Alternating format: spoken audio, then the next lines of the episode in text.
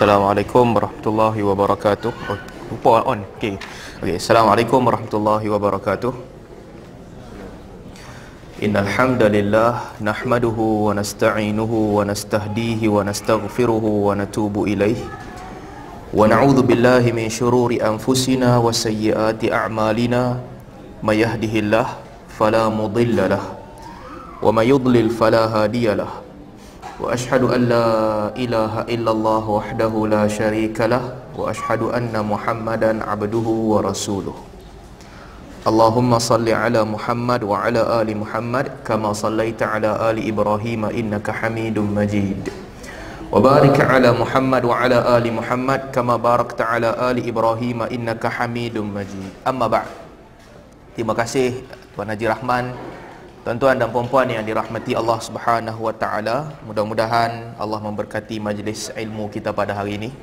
Tuan-tuan saya tak tahu cerita ni betul ke tak, tapi ramai orang sebar dalam WhatsApp dalam 3-4 minit lepas ni Syekh Shu'ib Al-Arnaud meninggal dunia.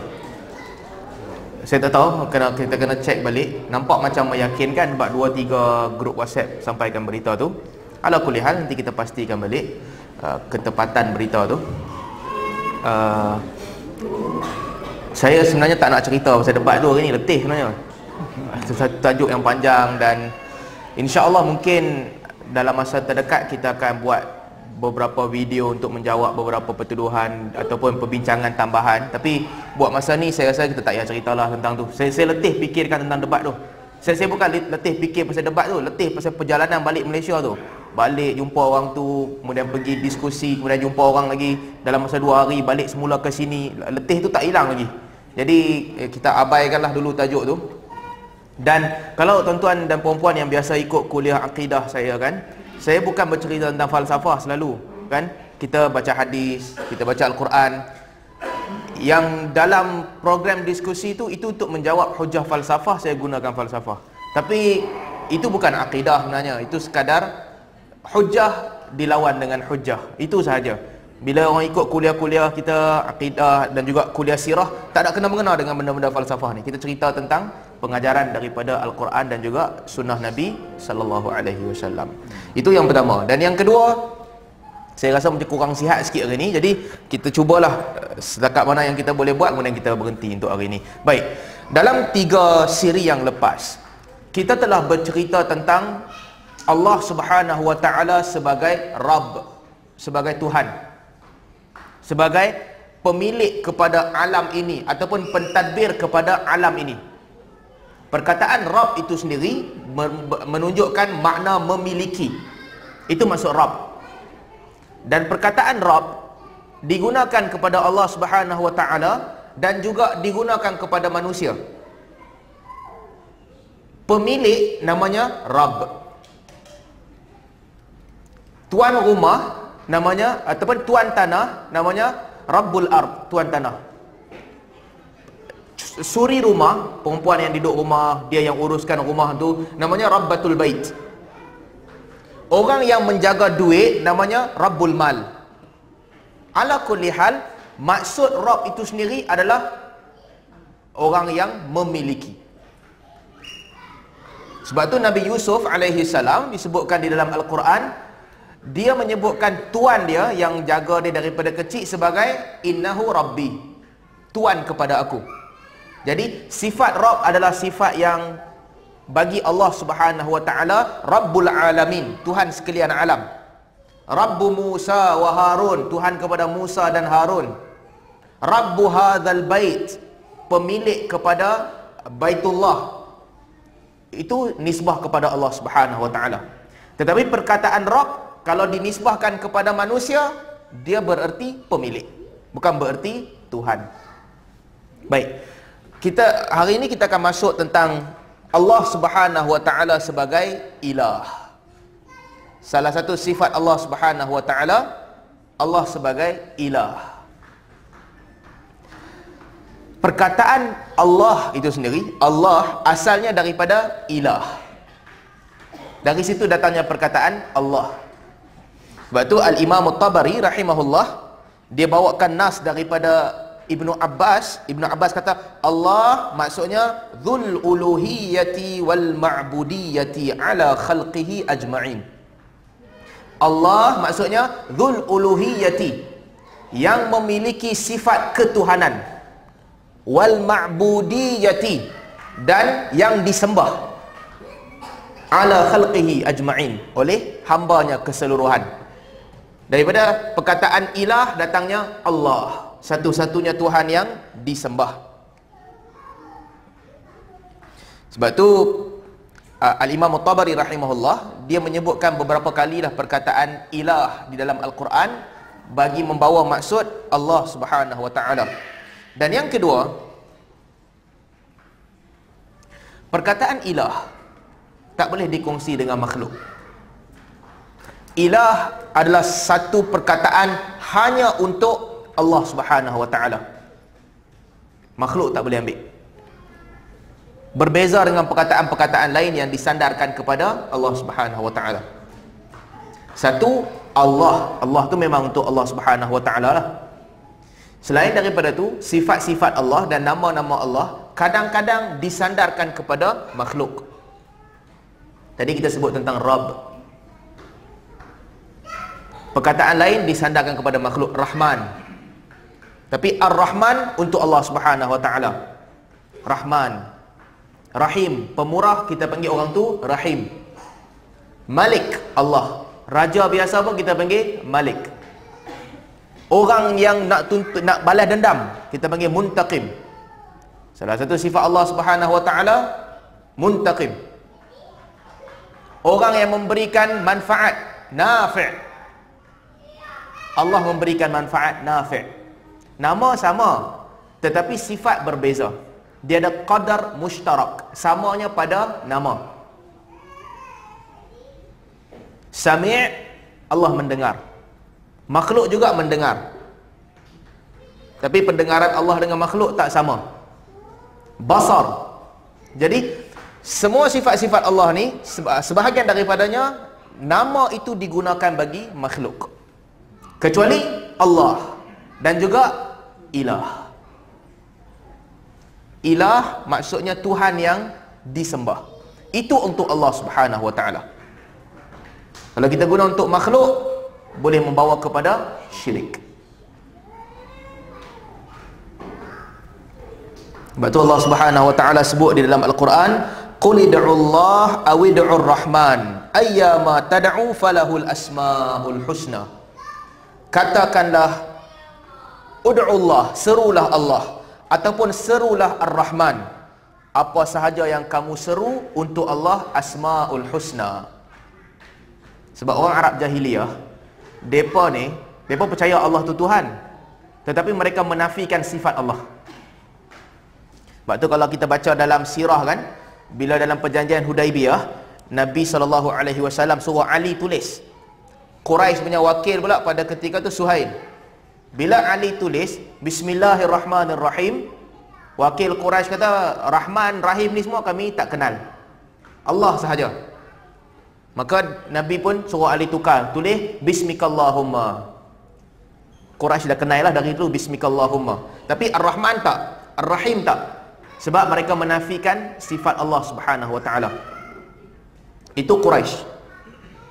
Sebab itu juga kalau kita baca hadisul jariyah, ada seorang perempuan yang datang ataupun apabila orang bawa hamba perempuan dia kepada Nabi sallallahu alaihi wasallam, Nabi kata aina Allah? Bila dia kata fis sama, man ana? Aku siapa? Bila dia kata Rasulullah, Nabi kata a'tiqha, bebaskan dia, merdekakan dia. Sebab fikrah yang ada pada Quraisy adalah menafikan sifat Allah. Jadi dalam ayat ni Allah Subhanahu Wa Taala sebut qul Allah aw rahman. Panggillah Allah ataupun panggillah Ar-Rahman. At-Tabari hmm? saya lupa nak cari surah apa. At-Tabari rahimahullah menyebutkan Allah dan juga Ar-Rahman disebutkan Allah dahulu sebab sifat itu khusus untuk Allah. Kemudian Ar-Rahman yang manusia sebahagiannya ada sifat rahmah. Okey, itu tentang nama. Nama ilah tak boleh kepada makhluk.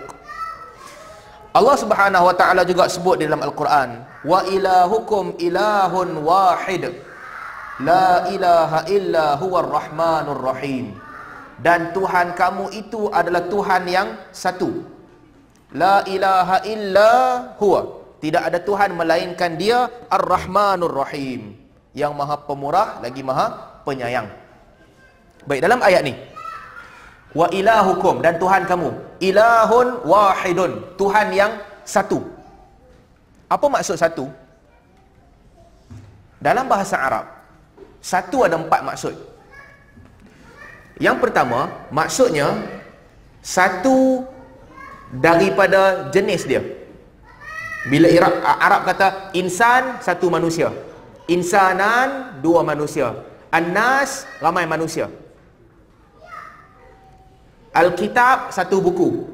Kitaban dua buku. Kutub banyak buku. Itu maksud satu. Satu daripada jenis dia. Yang kedua, satu juga bererti ghair mutafarriq.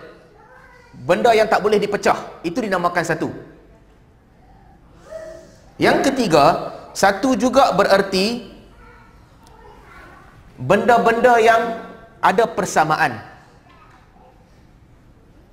Itu dinamakan satu. Benda yang ada persamaan. Contohnya kalau Arab sebut kan,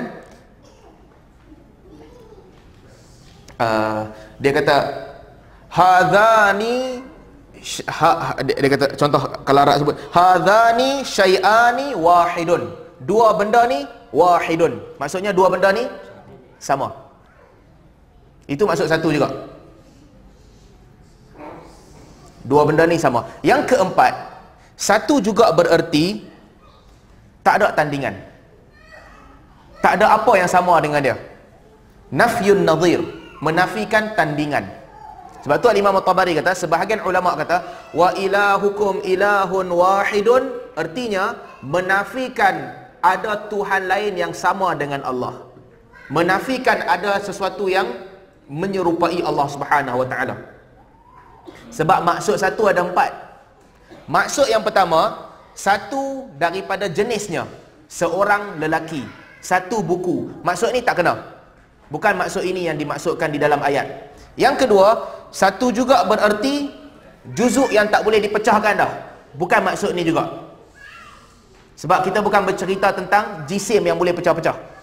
Yang ketiga, satu bererti maksud satu bererti benda yang ada persamaan. Bukan maksud ini juga. Maka kalau ketiga-tiga maksud ni salah, yang tinggal adalah maksud yang keempat.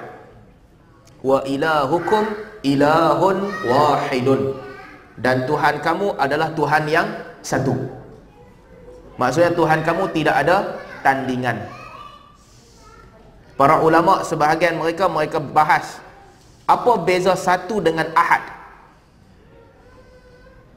ada banyak pandangan ulama sebahagian ulama kata ahad itu membawa maksud yang lebih jelas ataupun lebih mendalam daripada satu tetapi kedua-duanya digunakan bagi Allah Subhanahu wa taala. Qul huwallahu ahad. Katakanlah Allah Tuhan yang ahad. Wa ilahukum ilahun wahidun. Dan Tuhan kamu adalah Tuhan yang satu.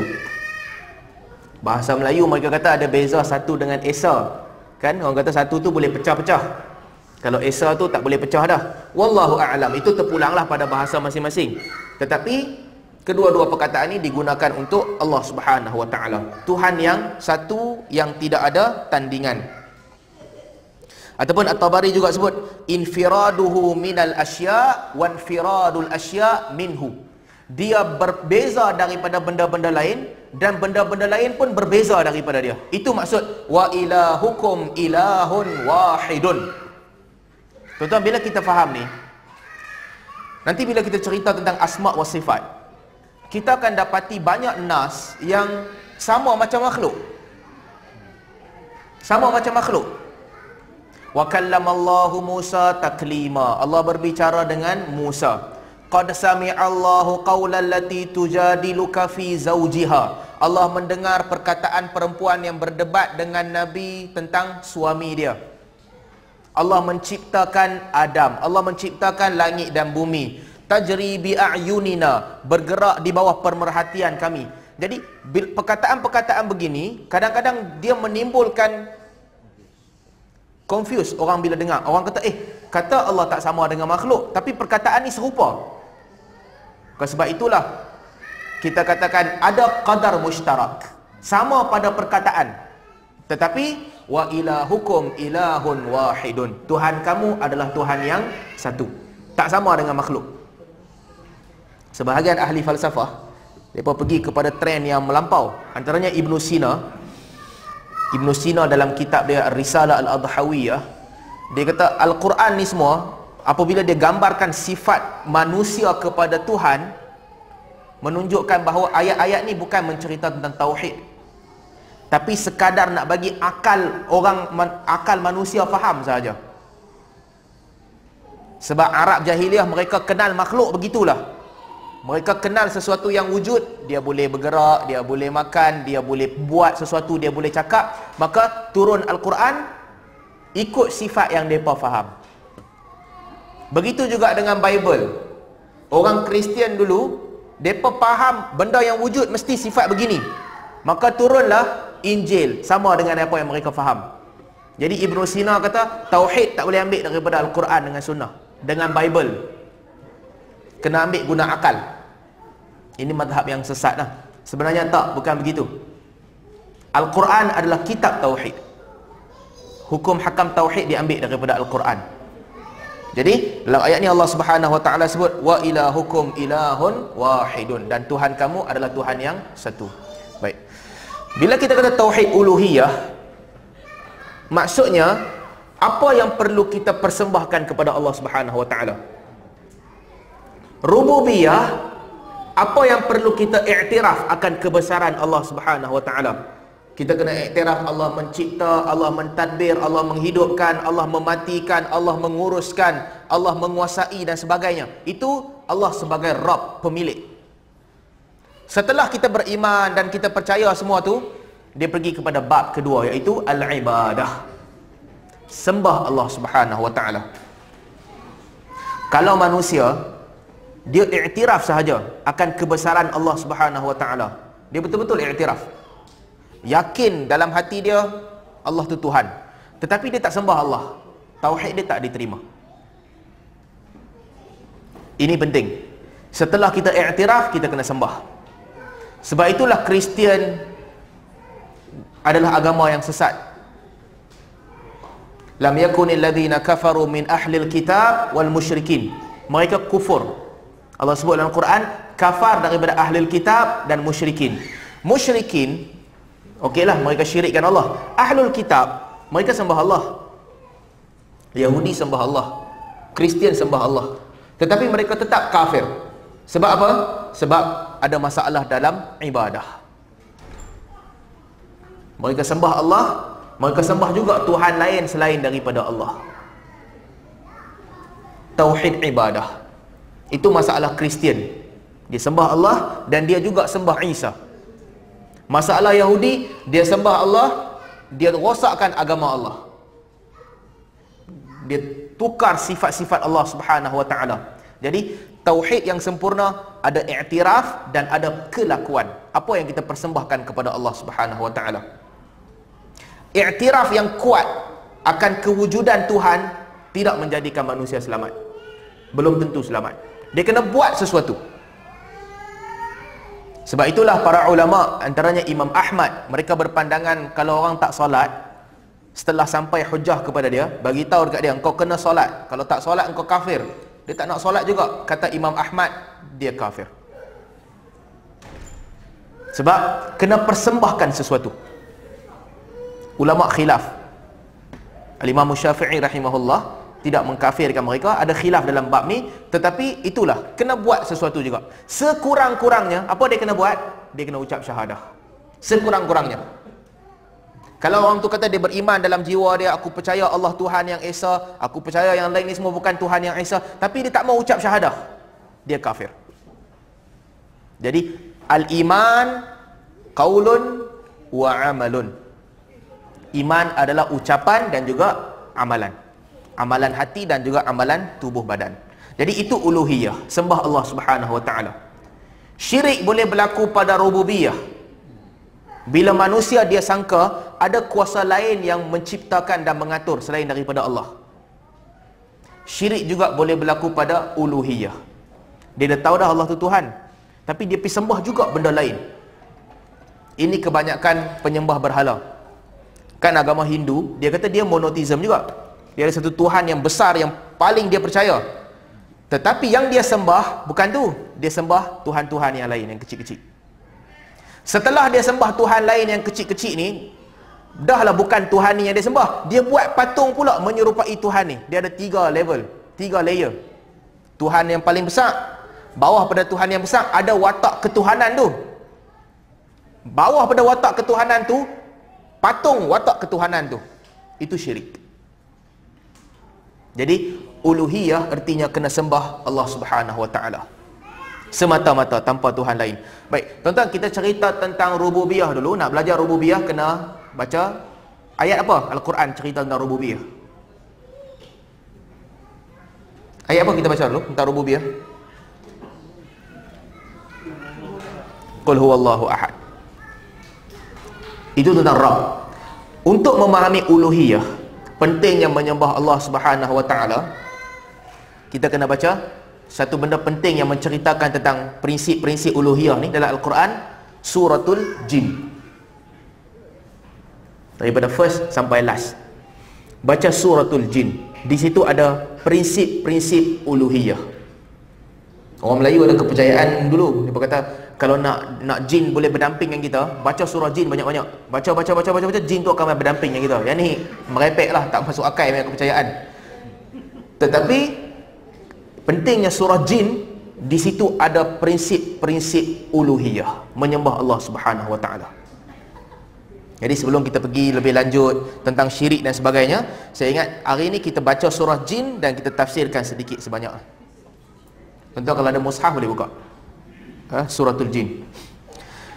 Dalam ayat pertama Allah Subhanahu wa taala sebut a'udzubillahi minasyaitonirrajim. Bismillahirrahmanirrahim. Qul uhiya ilayya annahu istama'a nafarun minal jinni faqalu inna sami'na qur'anan ajaba. Katakanlah wahai Muhammad uhiya ilayya telah diwahyukan kepadaku. Maksudnya apa? Allah pesan dekat Nabi bagi tahu dekat orang-orang yang lain telah diwahyukan kepada aku. Annahu istama'a nafarun minal jin. Satu kumpulan daripada jin telah mendengar. Nabi tahu tak jin tu dengar? Nabi tak tahu. Ketika jin datang dan mendengar Nabi sallallahu alaihi wasallam baca al-Quran Nabi pun tak tahu bila.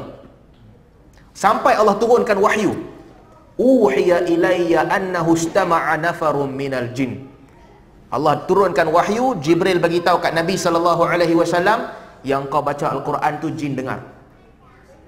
Sebab itu Ibnu Abbas kata Nabi tak jumpa jin. Ada hadis lain yang Nabi berdakwah kepada jin, hadis Ibnu Mas'ud. Tetapi ketika ayat ni turun, Nabi pun tak jumpa jin. Apabila jin dengar, tuan-tuan ceritanya ginilah ulama tafsir sebut.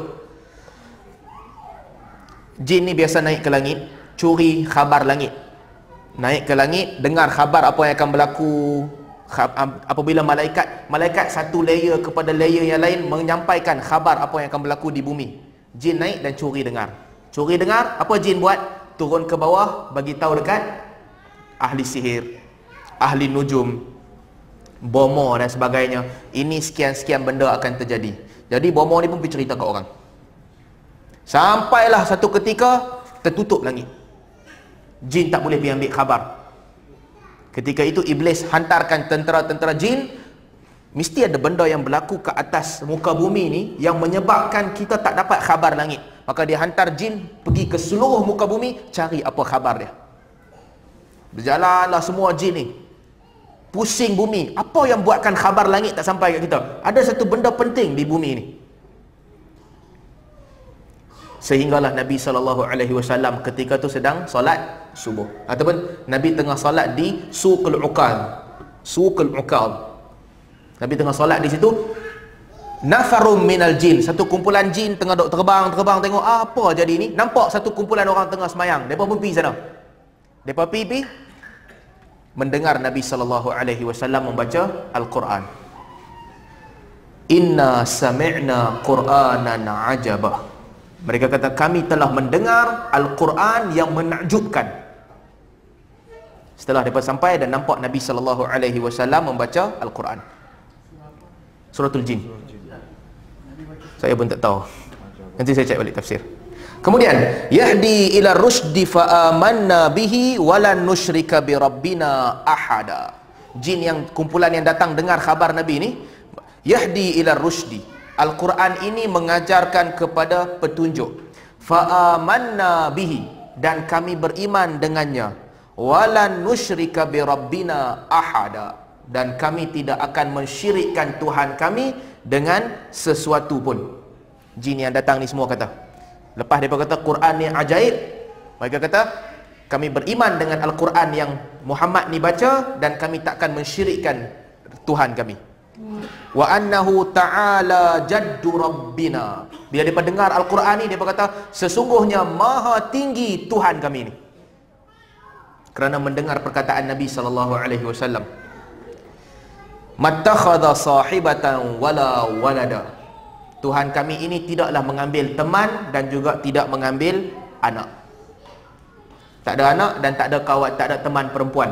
Jadi, satu kumpulan jin yang datang dekat mendengar perkataan Nabi terus beriman. Tuan-tuan, hidayah masuk dalam jiwa manusia berbagai cara. Ayat ni menceritakan hidayah masuk dalam jiwa jin juga pelbagai cara. Ketika ni Nabi tak plan pun, Nabi mengaji, Nabi solat macam biasa. Tetapi Nabi pun tak tahu. Sehingga datang satu kumpulan jin mendengar ucapan Nabi sallallahu alaihi wasallam, mereka masuk Islam. Satu saya nak cerita, kadang-kadang ada benda yang kita buat tapi kita tak sangka kesan baik dia apa. Lepas tu ada kesan baik yang berterusan. Kita tak sangka. Kita baca Quran memberi kesan pada orang lain ataupun apa sahaja kebaikan yang kita buat kita tak tahu apa yang berlaku di sebalik itu. Sebagaimana Nabi sallallahu alaihi wasallam tak tahu pun yang jin ni akan masuk Islam. Sebab itulah selagi kita hidup kita buat baik.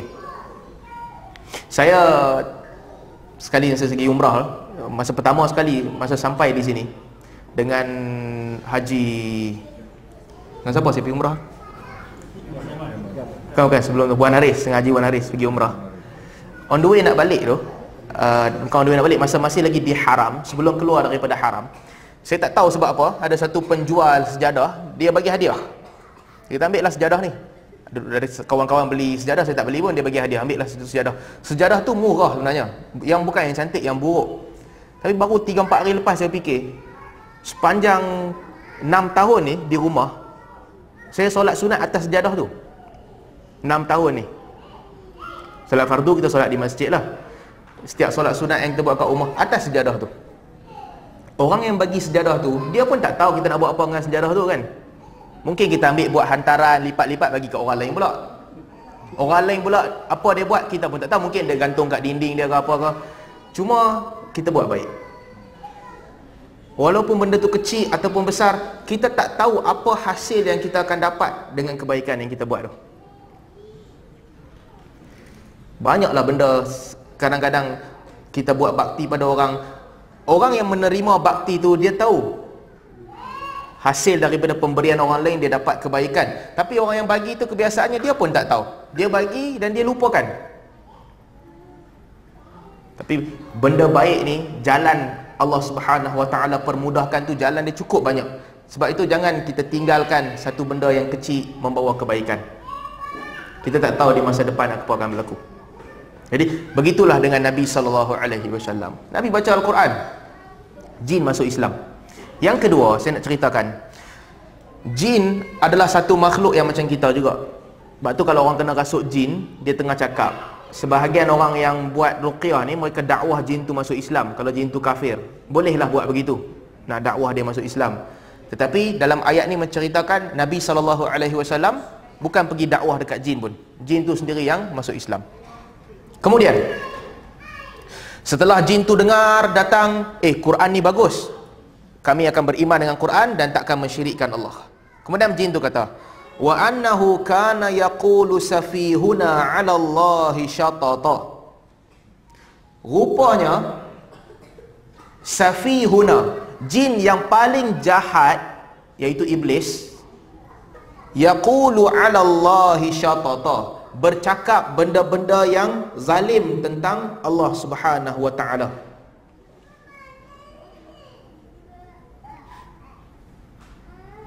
Jin ni baru tahu kebenaran ketika ni bila mai jumpa Nabi sallallahu alaihi wasallam depa sembang sama depa lah. Cerita dia begini jin tu tengah sembang sama mereka Allah capture cerita tu Allah cerita kepada Nabi sallallahu alaihi wasallam. Nabi pula cerita kepada para sahabat.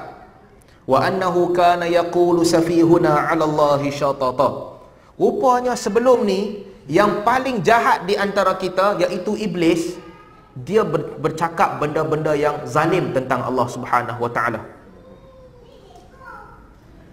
Dia bercakap benda-benda tipu.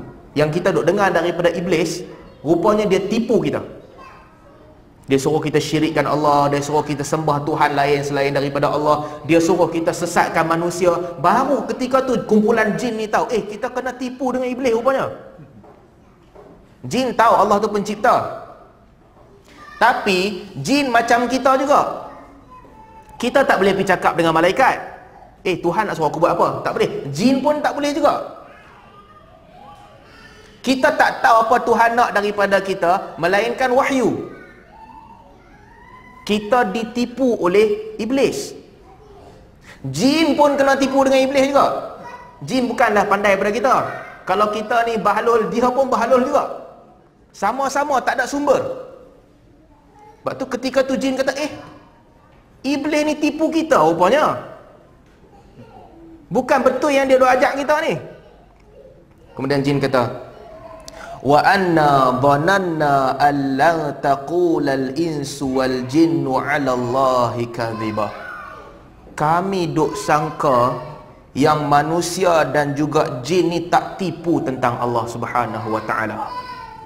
Jin sembang sama sendiri satu kumpulan kami ingat orang yang duk cerita tentang agama ni tak tipu. Rupanya dia tipu.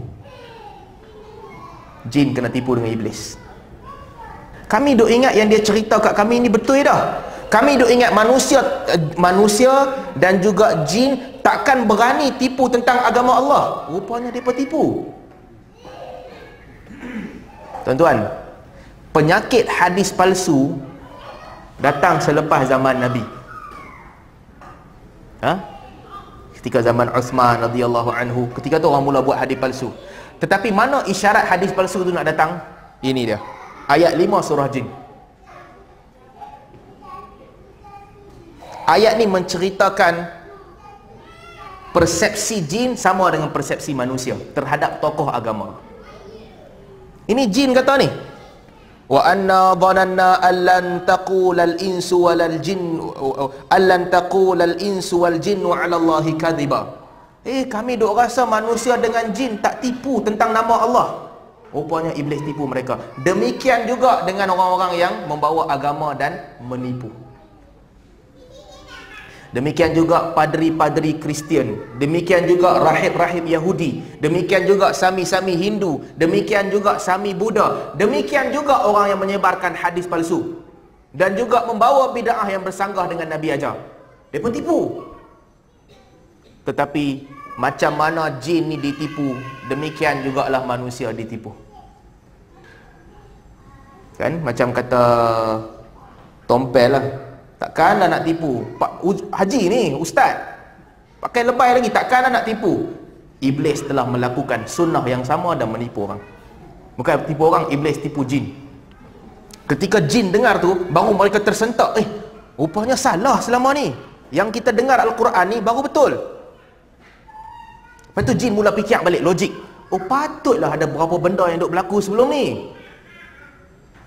Jin cerita wa annahu kana rijalun minal insi ya'udzuuna birijalin minal jinni fazaduhum rahaqa. Patutlah sebelum ni ada beberapa orang di kalangan manusia ya'udzuuna birijalin minal jin. Pi minta tolong minta perlindungan dengan sebahagian daripada jin.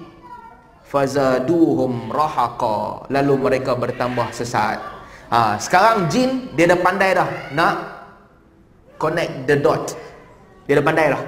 Bila dia dengar Quran yang betul, eh, dia tahu, eh rupanya iblis tipu kita sebelum ni. Sekarang dia dah pandai dah. Patutlah ada orang duk pi minta tolong dengan jin. Fazaduhum rahaqa. Lalu bertambah sesat. Baru jin tahu, inilah game dia sebenarnya.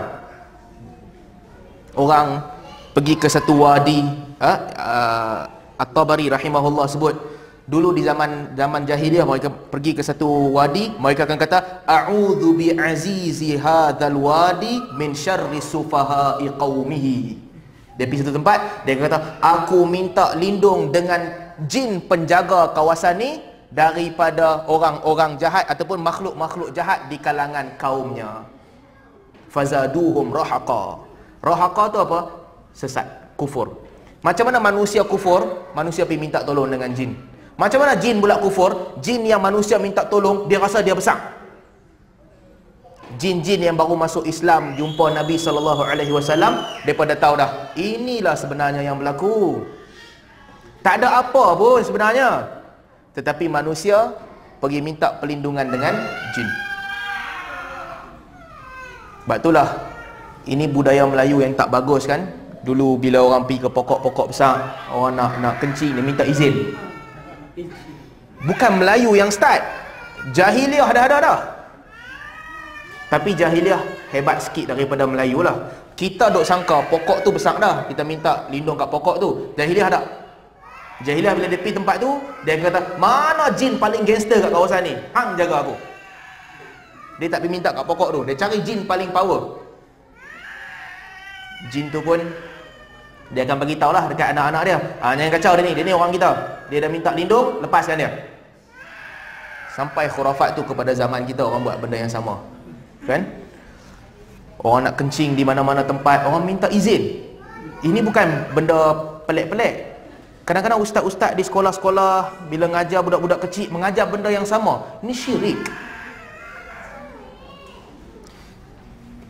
Kita kadang-kadang kita duk kata kan eh orang Islam tak buat syirik yang buat ni orang kafir. Tapi perkataan-perkataan syirik ni berlaku dan tersebar dalam masyarakat. Dalam TV dan sebagainya Datuk anak cucu minta izin nak lalu. Datuk mana? Berlaku kan? Syirik berlaku. Dia bukan benda kecil yang dah hilang. Sebab tu kita kena jaga sebahagian orang. Dia nak bagi nampak yang tak syirik ni tak ada dah. Itu benda-benda kecil benda-benda kecil bukan kecil syirik itu betul-betul berlaku. Berapa ramai orang yang dia percaya orang Melayu kan dia percaya oh tokong Cina tak apa boleh buat main. Tokong Hindu jangan tu tokong Hindu ada power. Berapa ramai orang percaya macam tu? Syirik. Ramai orang percaya. Saya tak tahu di tempat lain kan tapi di Penang ada macam Tokong Hindu kalau sebelah corner baring yang yang tajam apa semua Ramai orang corner mati accident kat situ Orang kata ni power tokong ni dia ambil nyawa orang. Jalan tu macam tu memanglah accident. Cuba pergi letak tokong tu tengah highway yang straight Tak ramai orang mati. Syirik. Kepercayaan ni tersebar. Macam mana nak buat kepercayaan ni tersebar? Senang je. Manusia Kita pilih benda yang akal kita nak proses ada 20 gambar di depan kita. Satu gambar yang buat kita tertarik. Kita akan ambil capture gambar tu letak dalam kepala kita. Demikian juga dengan benda ni. Ini teknik. Tuan-tuan kalau nak jadi bomo kan buat macam ni. Teknik. Orang tanya kita apa-apa kita cakap je. Kalau orang tanya kita siapa buat sihir kat dia kan cakap je. Tak apa cakap je. Uh, rambut dia putih sikit lah dia ni rambut putih sikit pendek-pendek sikit tak tak tinggi. Uh, rendah-rendah sikit rambut dia putih-putih sikit dia pakai spek mata. Contohlah kalau bomo sakap saya macam tu. Okey tengok-tengok keliling. Kena dengan Haji Zabidi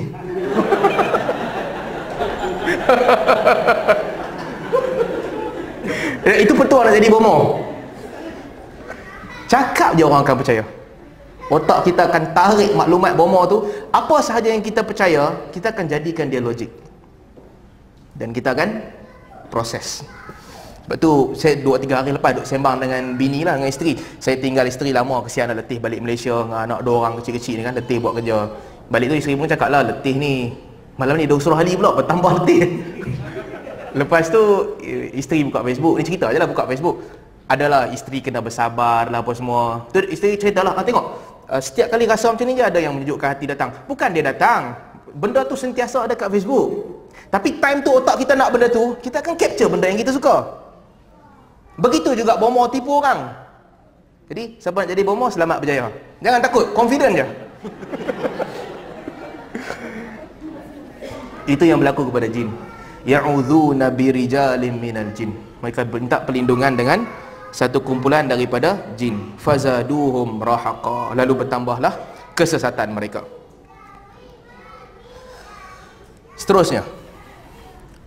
Wa annahum dhannu kama dhanantum an lan yab'atsallahu ahada. Ini nak ceritakan sesungguhnya mereka ini Nabi cerita kepada sahabat-sahabat. Sesungguhnya mereka jin tu dhannu kama dhanantum. Mereka menyangka macam kamu sangka. Allai yab'atsallahu ahada. Allah tidak akan mengutuskan sesuatu pun.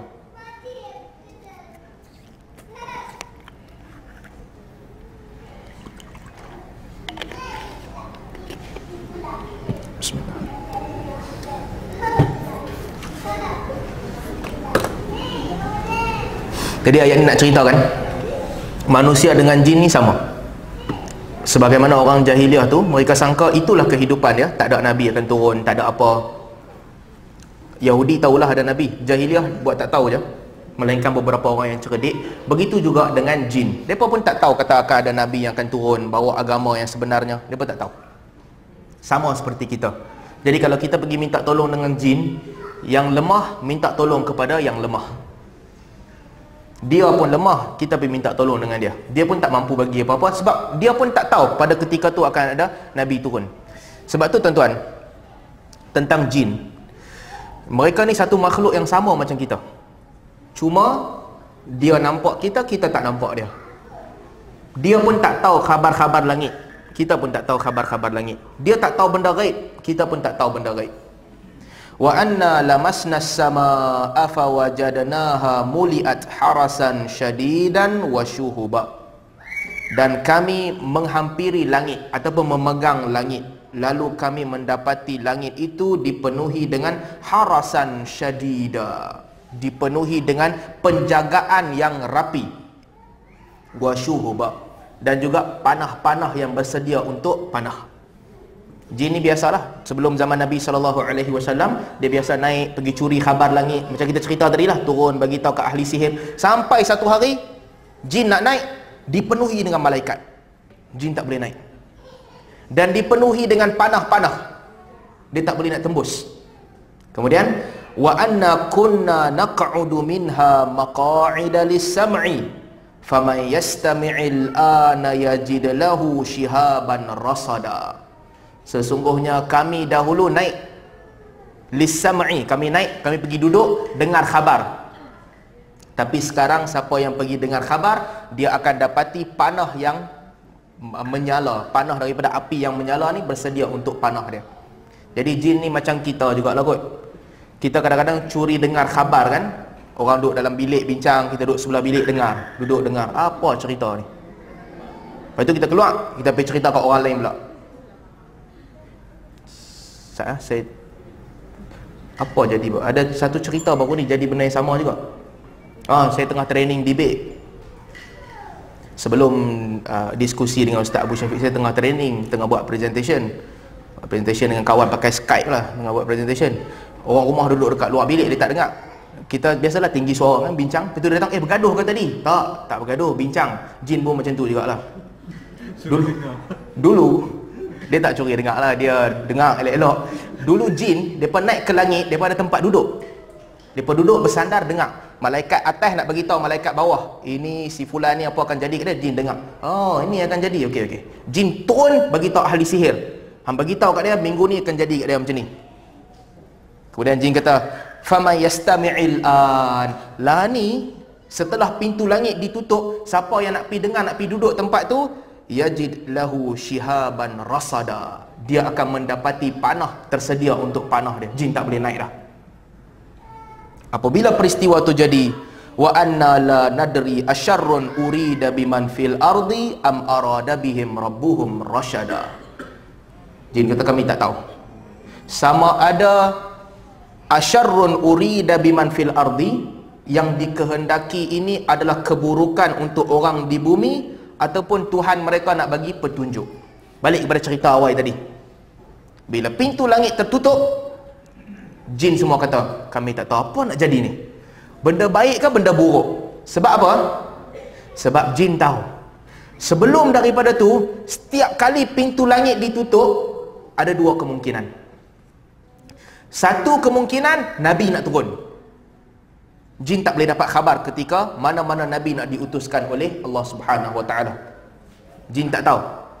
Yang kedua apabila Allah nak pergi azab satu kaum bila Allah nak turunkan azab tutup juga pintu langit. Jin tak tahu kaum mana nak kena azab. Jadi ini dua keadaan di mana pintu langit tertutup untuk jin. Bila tertutup pintu langit kali ini jin kata kami tak tahu asyarrun urida biman fil ardi am arada bihim rabbuhum rasyada adakah nak turun ni benda buruk ataupun benda baik? Kami tak tahu yang mana satu. Azab nak turun ke ataupun nabi nak turun? Sebab tu ketika tu iblis mengarahkan jin-jin yang dia ada pergi jalan di atas muka bumi cari. Apa sebenarnya berlaku ni? Kau mana nak kena azab jin ni pun kaki gosip jugalah. Pergi cek tengok siapa kena azab. Ataupun pergi cek tengok kok-kok ada nabi turun sehinggalah satu kaum daripada jin tadi yang datang berjumpa dengan nabi sallallahu alaihi wasallam. Wa anna minna salihuna wa minna duna dhalika kunna tara'iqa qidada. Jin kata sesungguhnya di antara kami ni ada yang orang soleh dan ada yang tak soleh kami ini kaum-kaum yang pelbagai-bagai. Wa anna dhananna an lan nu'jizallaha fil ardi wa lan nu'jizahu haraba dan kami menyangka bahawa kami tidak boleh um, uh, mengatasi Allah Subhanahu wa taala. Walan nu'jizahu haraba. Walaupun kami bersungguh-sungguh. Maksudnya jin tahu. Jin kata walaupun kami ni dulu kafir ke apa tapi kami tahu lan nu'jizallah. Kami tak boleh mengatasi kuasa Allah Subhanahu wa taala. Ini tauhid. Rububiyah daripada dah jin-jin tu belum masuk Islam lagi belum terima dakwah Nabi tapi depa tahu lan nu'jizallah kami tidak boleh mengatasi kehendak Allah kalau Allah nak bagi mudarat, mudarat tu sampai kepada kami. Kalau Allah nak bagi manfaat, manfaat tu sampai kepada kami. Kami tak boleh elak. Tapi mereka tidak menyembah Allah Subhanahu wa taala.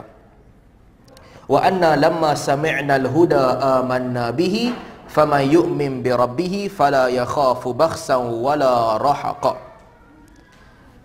Dan apabila kami mendengar petunjuk iaitu perkataan Nabi sallallahu alaihi wasallam tadi amanna bihi kami beriman dengannya. Faman yu'min bi rabbih sesiapa yang beriman dengan Tuhannya fala yakhafu bakhsan. Janganlah dia takut bakhsan. Pahalanya akan dikurangkan wala rahaqa ataupun dia mendapat dosa. Ini jin bagi tahu sama-sama depa Ha? Jin kata fama yu'min bi rabbih. Siapa yang beriman dengan Tuhannya, fala yakhafu bakhsan wala rahaqa. Dia jangan takut pahalanya akan kurang ataupun dosa dia bertambah. Iman jin dengar sekali dah kuat. Tuan-tuan bayangkan ini bukan jin kecil ni. Jin yang diperintahkan oleh iblis untuk mencari khabar. Cari khabar Nabi bila dia masuk Islam, dia buat pengakuan ini. Faman yu'min bi rabbih fala yakhafu bakhsan wala rahaqa. Sesiapa yang beriman dengan Tuhan dia dia jangan takut pahala dia kurang ataupun dosa dia bertambah. Maksudnya bila iman tu masuk dalam jiwa dia dia pun tak takut dah dengan iblis. Iblis tak boleh kuasai dia lah orang kan nak berubat kan jin kalau ada jin rasuk badan orang jin tak, tak mau keluar. Dia baca ada ayat ni. Kata-kata ni jin ni Tuan hang tu jin besar lah. Tapi jin ni Dia diperintahkan oleh iblis. Tapi dia boleh kata Fama yu'min bi rabbihi fala yakhafu bakhsan wala rahaqa. Siapa yang beriman dengan Tuhan Dia jangan takut. Jadi Beriman dengan Tuhan itu Bukan sahaja menyelamatkan kita manusia Juga menyelamatkan jin. Kemudian jin kata ayat yang ke-14 saya nak pendekkan sikit lah sebab sakit kepala sikit hari ni 14, 15, 16 tu cerita pasal jin sampailah ayat ke-18 wa anna masajida lillahi fala tad'u ma'allahi ahada. Sesungguhnya masjid-masjid itu milik Allah dan janganlah kamu seru sesuatu pun selain daripada Allah. Ayat ni penting tauhid uluhiyah. Jin tanya nabi. Ha, kata kata dah jin tanya macam mana kami nak sembah Allah? Kami bukan kumpulan kau kau pun bukan kumpulan kami. Nabi kata wa anna masajida lillah Masjid tu bukan aku punya. Masjid tu Allah yang punya. Maksudnya Mana-mana masjid Kamu boleh masuk Kamu boleh sembah Allah. Ah, Kamu tak perlu tengok aku Aku tak perlu tengok kamu Kamu masuk dan kamu sembah Allah. Jin pun masuk masjid. Kalau kita halau budak-budak kecil daripada masjid Tak patut lah Teruk daripada jin lagi tapi kalau budak-budak buat bising suruh duduk belakang tak apalah. Ini Nabi bagi tahu dekat jin, wa anna masajida lillah. Masjid ni semua Allah punya. Kamu masuk kamu solat. Jadi masjid-masjid yang kita dok solat jamaah, jin pun solat dengan kita jugalah. Cuma jin tak boleh jadi imam dengan Bilal je lah. Kita tak tahu. Tapi Nabi bagi tahu dekat jin. Fala tad'u ma'allahi ahada. Dan janganlah kamu sembah Tuhan lain selain daripada Allah Subhanahu wa taala wa annahu lamma qama abdullah yad'uhu kadu yakununa alaihi libada. Dan apabila hamba Allah berdiri yad'uhu ah, berdiri kadu yakununa alaihi libada. Bila nabi berdiri ni nabi baca al-Quran jin dengar Allah sebut dalam al-Quran kadu yakununa alaihi libada. Hampir-hampir jin ni melompat di atas satu sama lain sebab nak dengar khabar nabi sallallahu alaihi wasallam Nabi duduk baca Al-Quran, tak tahu, Nabi tak tahu apa. Tapi Allah gambarkan suasana tu, jin-jin ni berebut. Eh, apa dia cakap ni? Sampai yang belakang tu lompat naik atas yang depan. Libada. Yang satu lompat di atas yang lain. Datang berebut nak mendengar perkataan Nabi sallallahu alaihi wasallam. Kemudian Qul innama ad'u rabbi wala usyriku bihi ahada. Katakanlah wahai Muhammad, katakan dekat orang Quraisy lah. Tadi dah cerita jin dah habis. Inama ad'u rabbi Sesungguhnya aku menyembah Tuhanku. Wala usyriku bihi ahada Dan aku tidak akan syirikkan Tuhan aku Dengan satu benda lain pun. Ini dakwah Nabi SAW Yang Allah pesan kepada Nabi Itu bagi tahu kepada mereka. Qul inni la amliku lakum darran Wala rashada. Lepas tu kata pula kat mereka Aku tidak memiliki mudarat ataupun manfaat nak bagi kepada kamu. Tentuan dakwah Nabi sallallahu alaihi wasallam ini dua benda penting. Satu, aku ajar kamu sembah Allah. Yang kedua, ganjaran bukan mai daripada aku. Kita kalau dakwah orang, ini benda penting kita kena tekankan. Aku ajar engkau sembah Allah bukan sembah benda lain. Ganjaran dengan manfaat itu juga daripada Allah, bukan daripada aku la amliku lakum darran wala rashada. Manfaat pun tak boleh mudarat pun aku tak boleh bagi. Kadang-kadang kita kita suka memberi image yang orang-orang agama ni orang yang hebat. Kan? Dia kita ikut dia dia boleh bagi sesuatu benda yang ajaib. Agama tak ajar gitu. Ha? Ah, macam berkat dan sebagainya. Agama Kadang-kadang berlaku kepada Nabi sallallahu alaihi wasallam tapi Nabi tak ajar gitu. Ini beza orang belajar agama dengan belajar motivasi. Kan kalau dia pergi belajar khusus motivasi dan sebagainya, dia dapat jaminan. Eh, engkau pergi khusus ni, kau balik nanti kau boleh buat duit. Senang nak kaya. Kan? Boleh buat begitu. Ataupun engkau pergi ke sini, engkau akan jadi hebat, engkau akan dapat sekian-sekian benda. Dia boleh bagi engkau. Lentaklah siapa pun. Tetapi Nabi sallallahu alaihi wasallam tak ada begitu. Tuan-tuan Nabi gentleman. Gentlemannya Nabi, Nabi tak bagi tahu benda-benda merepek. Nabi tak kata, "Datang sini aku boleh bagi sekian-sekian benda." Datang sini kau akan dapat benda-benda ni di dunia. Apa pun Nabi tak janji. Cuma Nabi kata, "Inilah amliku lakum darran wala rasyada." Nabi cakap jujur. Aku ni, aku sendiri manfaat pun aku tak boleh bagi kat kamu, mudarat pun aku tak boleh bagi kat kamu jujur di dalam dakwah Kadang-kadang kita pun sama juga. Orang datang, orang cerita kat kita, ada tak cara yang bini kan kalau laki dia jahat dan sebagainya. Ada tak cara nak bagi bini dia baik, laki dia baik? Contoh. Orang agama, orang agama pun macam bomo juga tadi. Dia bagi petua suka hati dia lah. Ha, dia nak tidur malam, baca qul huwallah tiga kali, uh, buih kat telinga dia. Contoh. Tapi dia tak cakap macam saya cakap lah. Dia cakap cara confident. Dia Petua dia confident je. Satu je petua dia. Dia cakap cara confident. Orang tu pun buat. Orang jadi ke tak jadi ke urusan lain kan? Ataupun benda-benda lain. Dulu kan orang nak buat exam kan? Suka pergi bawa pensel pergi kat bomo Nak buat macam mana? Bomo tu pegang pensel tu baca-baca-baca uh, Jawablah Benda ni tersebar. Sebab budak tu balik dia cerita dekat mak dia. Eh rasa senang lah hati jawab exam Sebab dah jampi pensel tu. Dapat C je. Tapi percaya juga. Mereka kata nasib baiklah dia jampi dapat C. Kalau tidak D. Sebab tu benda-benda begini boleh berterusan. Orang percaya juga. Tapi dakwah Nabi tak ada macam tu semua. La amliku lakum darran wala rasyada kamu main ni aku ajar kamu tauhid manfaat aku tak boleh bagi mudarat aku tak boleh bagi kalau hang mai pasal hang sakit jantung masuk Islam nak baik sakit jantung minta maaf aku tak boleh bagi hang baik sakit jantung kalau hang hutang alung banyak, masuk Islam ni nak hilang hutang alung, minta maaf aku tak boleh bagi hilang hutang alung. Mudarat dan manfaat bukan aku bagi. Bahkan Nabi sallallahu alaihi wasallam sebut, "Qul la amliku li nafsi naf'an wala darran illa ma Allah." Nabi kata, "Aku tak ada manfaat dan juga mudarat melainkan apa yang dikehendaki Allah Subhanahu wa taala." Walau kuntu a'lamul ghaiba lastakthartu minal khairi wa ma massani yasu.